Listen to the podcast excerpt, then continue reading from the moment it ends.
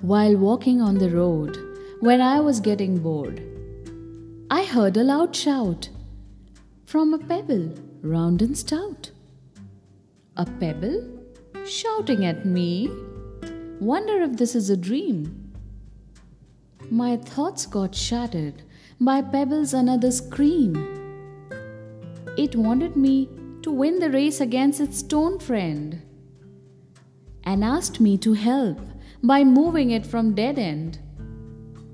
I started kicking the pebble to help her win the race, following the steps of stone that left behind its trace.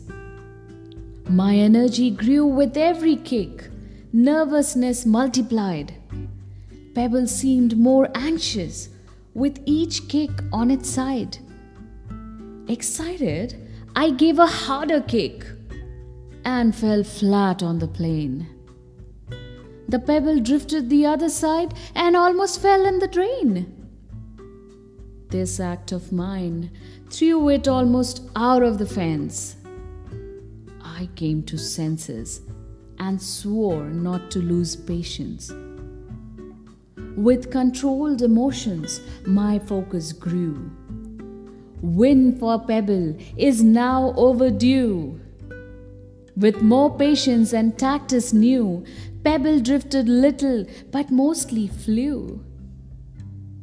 Slow yet steady, finally the moment came when Pebble met the stone face to face.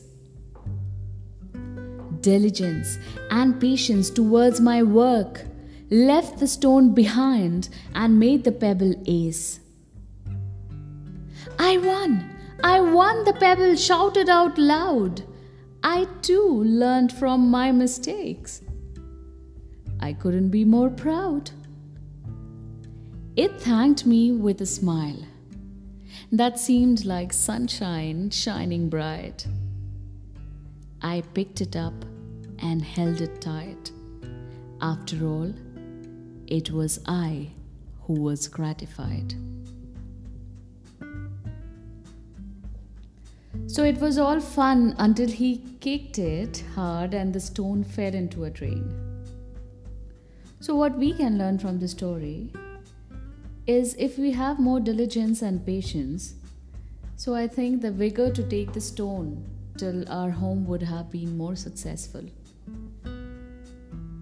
We need to be more focused, more diligent, more have more patience to achieve anything or we can just in an excitement maybe kick harder or work be hard on ourselves and then lose it all. Thank you for listening. Take care. Bye bye